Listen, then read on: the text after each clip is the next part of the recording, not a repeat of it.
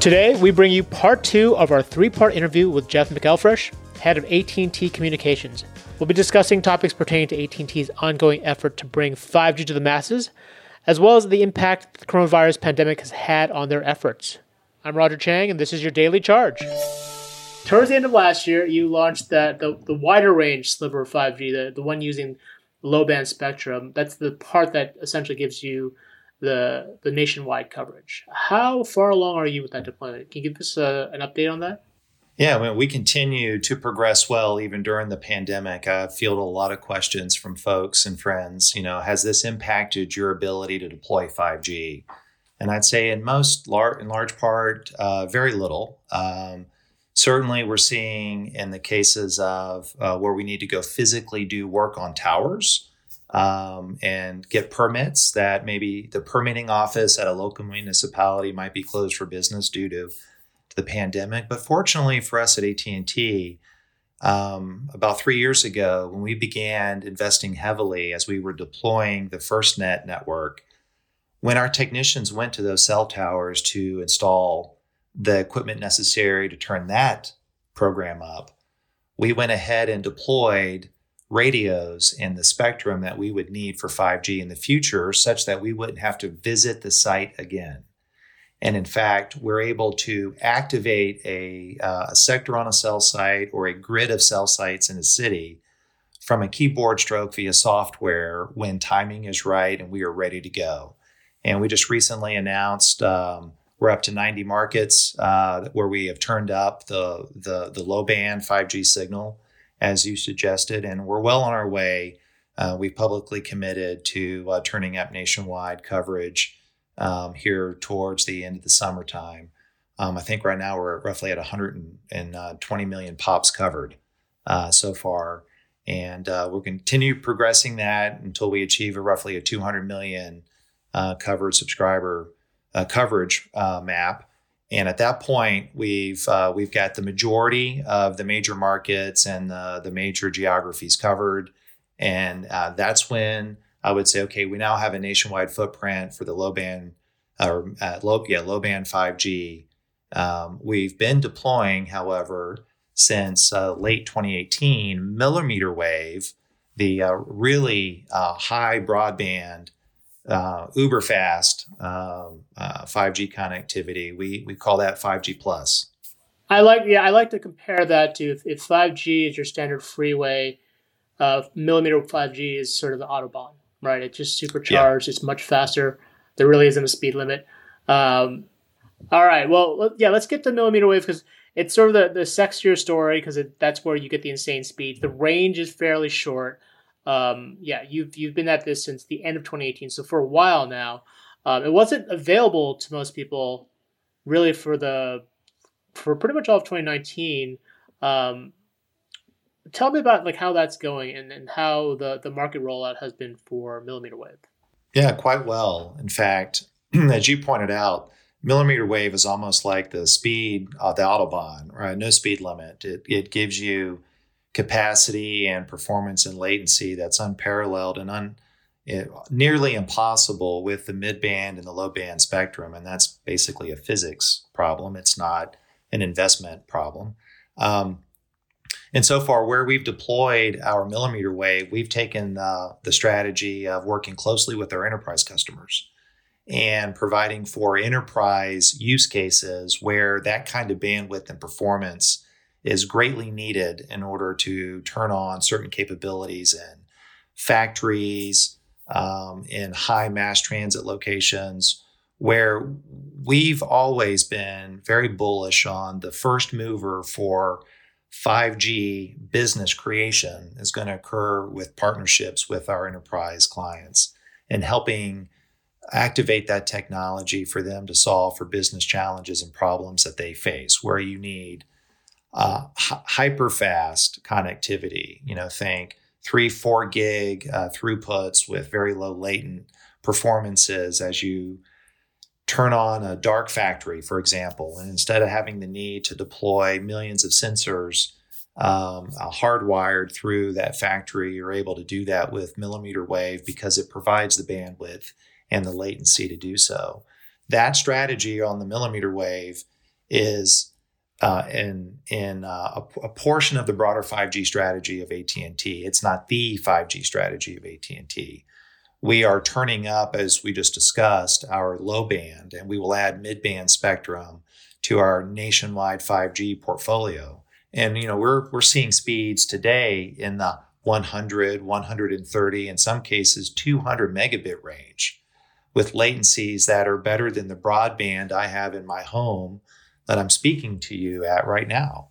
Um, and so the evolution of the technology uh, with five G to provide for really high-speed broadband access and connectivity is really a journey. And it's begun with four G. It will continue with five G. And it will take time as devices come out, as that device ecosystem becomes more prolific. We'll see our five G subscriber base grow. We'll see five G traffic grow. But it's not going to be a light switch, uh, Roger. It won't be like a overnight conversion. This is the fifth, I would say, very large technology transition the industry has been through in its history. And in all of these transitions, what we've seen is it it takes uh, takes time for the full ecosystem to develop around it, for before a mass of subscribers are on a particular uh, wireless standard. Well, you know, this was twenty twenty was supposed to be the year that you know five G really started to hit the mainstream. Um, that's that's obviously been shaken up a bit by the pandemic. I'm curious how you think it's going to affect the adoption of five G. You know, the networks are being rolled out, but, you know, we've seen a few devices launch, but stores are shut down, folks are out of work. Uh, are people actually, is there even an appetite for five G right now? Yeah, I think so. I mean, uh, the, the fact that you and I are talking about it suggests that there still remains a high degree of interest. And as with anything, it is the next best standard. Um, you know, A T and T's got one hundred forty years of uh, heritage in developing standards for Uh, networking, T C P I P, for example, all the way up to being a very large contributor to all of the wireless standards under the three G P P uh, form. five G is five G is getting deployed right now. Um, you know, we're busy working on, okay, what's next? How do we take the five G standard to the next evolution standard? Because it technically takes years. Once you've defined that standard, then the chipsets get developed. And then the handset O E Ms and the infrastructure O E Ms test up or, or uh, markup prototypes. And then we do interoperability testing. And then you get to your first office application. And then you get to deployments. And then you get heavy capital that goes behind that to turn up the networks and to make the devices mainstream in the marketplace. And so specifically to your question, I mean, we're launching fifteen Uh, five G devices uh, this year. Um, we've got the majority of the lineup of our smartphone devices will have five G capability in them. Um, and I think it will become an automatic in the offering of wireless providers, and access to five G networks like millimeter wave, hotspots, and gig zones, like we call them, will become components on Uh, some of the, the larger unlimited plans that we have available to uh, the subscriber base today. Well, that's a good point there, because right now five G is, is sort of priced as a premium service. You, you can't really get five G unless you're on one of the upper tiers, and that's that's pretty industry standard at this point. Like, is there something you're doing to make five G more accessible? Because it, it seems like this network is, and potentially it's a solution for a lot of the problems we discussed earlier, right? Um, so how, how do you get five G rolled out more broadly and get more people on it, especially given the fact that there are, you know, there are still folks dealing with economic hardships, uh, but they there still is the need for reliable broadband service? We've lived through several recessions and crises in the past, and technology continues, um, and the market responds. And I would say that as scale increases with the number of choices and devices uh, that are available, you will see those be affordable. Um, you know, you should not assume that five G is an exclusive uh, capability only for the most expensive handsets and only in the most expensive rate plans that uh, service providers offer. Um, I, you know, I, I would I would remind um, I remind the team often, as we get tons of questions about five G.